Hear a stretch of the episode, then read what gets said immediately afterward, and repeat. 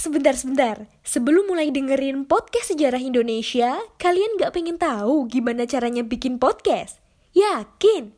Gak susah kok. Coba deh download Anchor Podcast. 100% mudah, 100% gratis.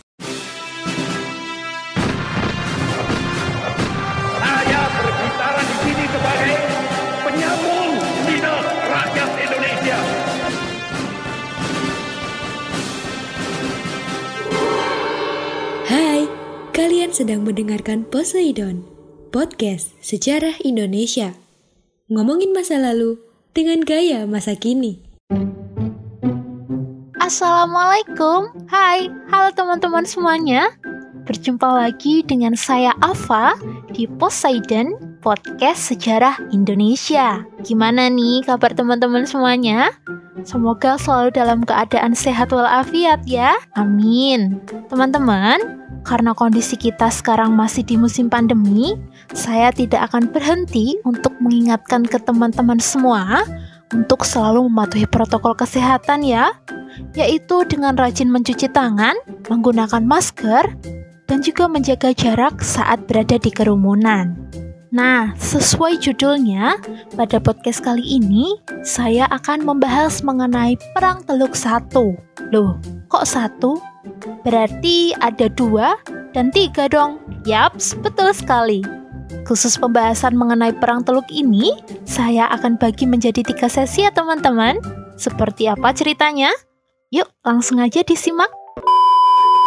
Setelah Perang Dunia Kedua berakhir, di kawasan Timur Tengah berlangsung konflik yang kemudian berkembang menjadi perang. Perang tersebut lebih dikenal dengan sebutan Perang Teluk karena perang ini berkobar di Teluk Persia.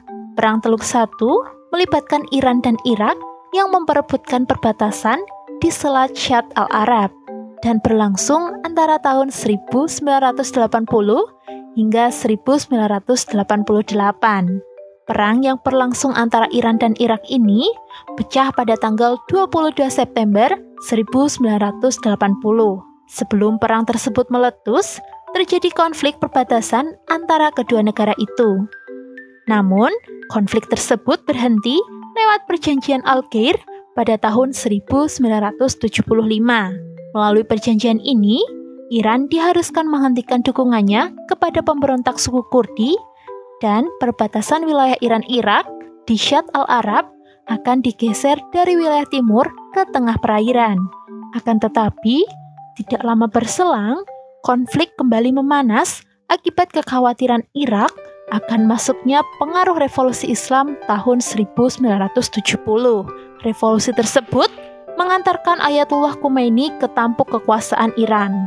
Selanjutnya, pada 1 April 1980, terjadi serangan granat kepada Wakil Perdana Menteri Irak, Tariq Aziz. Kejadian ini membuat Presiden Irak, Saddam Hussein, menyalahkan pemerintahan Iran. Sebagai balasan, Saddam kemudian mengusir ribuan orang Iran dari Irak dan mengecam Ayatullah Khomeini. Hubungan antara Iran dan Irak kembali memanas apalagi ketika Saddam menuntut Iran merundingkan kembali perjanjian Algier tahun 1975 dan menuntut pengembalian tiga pulau kecil di Selat Hormuz. Pernyataan Saddam kemudian ditanggapi oleh Menteri Luar Negeri Iran, Sades, bahwa Iran akan menjatuhkan rezim Ba'ath di Baghdad. Pada 9 April 1980, Iran memutuskan hubungan diplomatik dengan Irak. Ketegangan antara Iran dan Irak semakin meningkat setelah Irak mengirimkan sekitar 150 ribu pasukannya ke perbatasan. Iran menanggapi pengiriman pasukan dengan memperkuat pos-pos militernya dengan bantuan dari Suriah. Pertempuran kembali terjadi di sepanjang perbatasan pada tanggal 17 sampai 20 September 1980. Presiden Iran, Bani Sadr, mengumumkan pengambil alihan komando operasi militer Iran di perbatasan.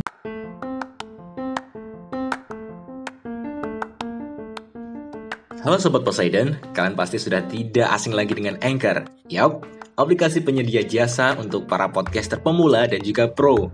Buat kalian yang pengen mulai nge-podcast, langsung download aja Anchor di App Store ataupun di Play Store. Di sana, kalian bisa ngepodcast dengan banyak banget pilihan background musik. Setelah itu, kalian bisa mempromosikan podcast kalian ke mana pun. Secara otomatis, nanti akan di-sharekan oleh Anchor sendiri. So, tunggu apa lagi? Cus, ngepodcast bareng Anchor.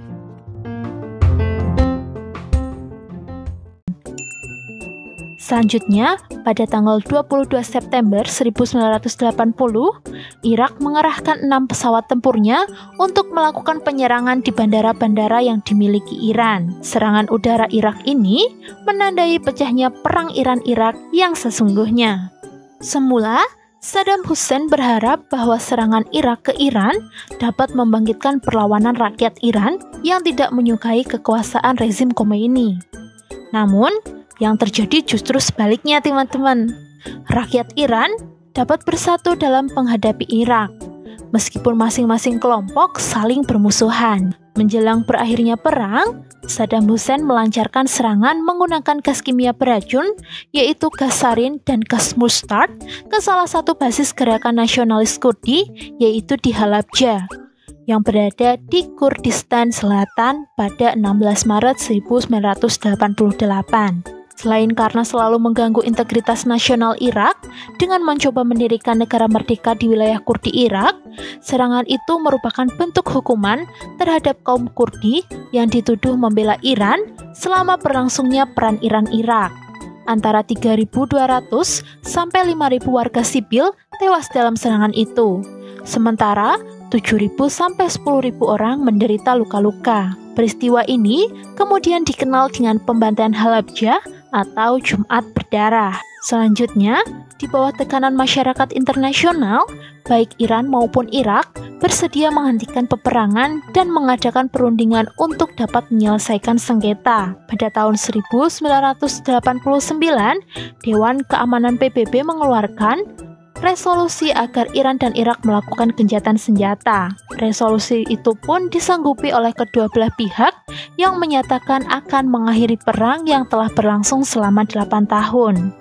Menjelang berakhirnya perang tersebut, Irak mengembalikan sebagian wilayah di Syad al-Arab kepada Iran.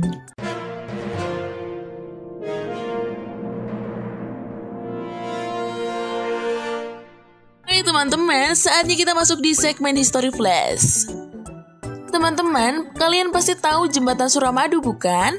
Jembatan Suramadu atau Surabaya Madura adalah jembatan terpanjang di Asia Tenggara. Panjangnya mencapai 5.438 meter. Rafflesia arnoldi yang tumbuh di Sumatera adalah bunga terbesar di dunia. Ketika bunganya mekar, diameternya mencapai 1 meter. Wow! Teman-teman, tahukah kalian tertawa dan bahagia meningkatkan imun, terutama produksi sel-sel pembunuh alamiah yang membantu melindungi tubuh dari penyakit. Oleh karenanya, keep happy, keep healthy. Demikian History Flash, kita ketemu di episode berikutnya. Jangan lupa selalu mematuhi protokol kesehatan, memakai masker, mencuci tangan, dan menjaga jarak ketika harus beraktivitas. Saya Barbara pamit.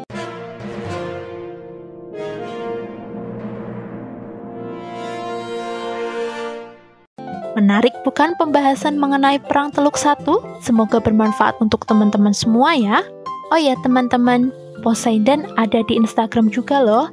Untuk melihat update menu tiap minggunya, bisa kalian intip di app podcast underscore sejarah Indonesia. Jangan lupa di follow juga ya. Terima kasih sudah mendengarkan. Sampai jumpa di podcast selanjutnya. Afa pamit. Wassalamualaikum warahmatullahi wabarakatuh. Terima kasih.